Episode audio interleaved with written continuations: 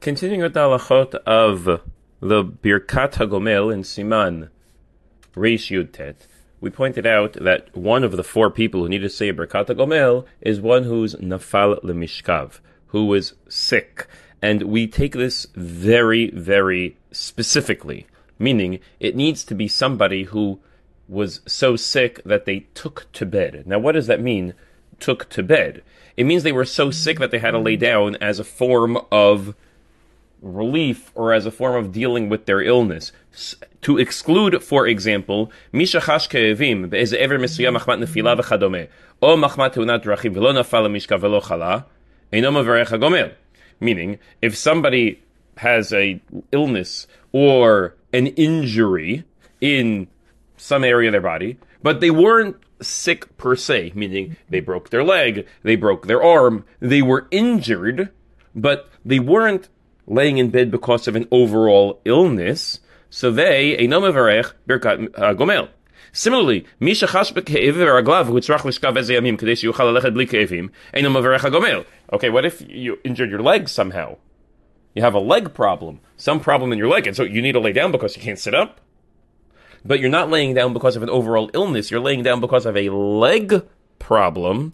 Also, Einom Mevarech HaGomel, Elim Ken Chala Bishvil Zeh, unless you were sick, meaning not injured, but sick. So this is going to be a little bit hard to figure out the details of. We'll try our best. Also, if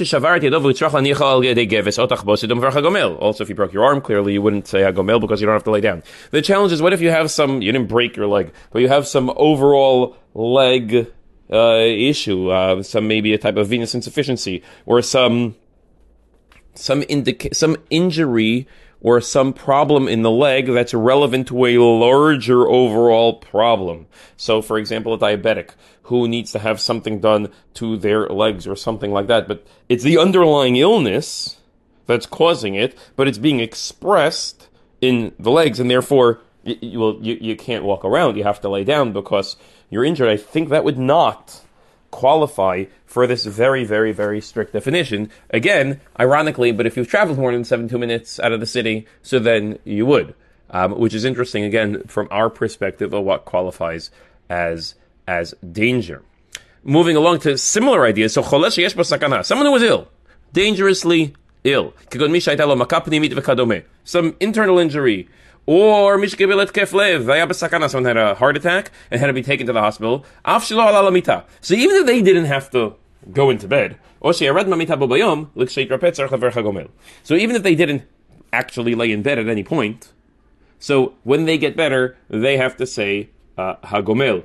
It's hard to imagine a situation where someone who had such an internal injury or heart attack wouldn't have to lay in bed to recuperate at least something from some type of a procedure, but that's already considered to be an illness from which one normally must lay in bed, and therefore they would say HaGomel. Meaning, again, the technical requirements for HaGomel are very specific. The gratitude that we must feel to HaKadosh BaruchHu is much more broad. It's not necessarily expressed in HaGomel. We need to find other ways to express it to make sure that we're always looking for His hand and being grateful for it. Have a wonderful day.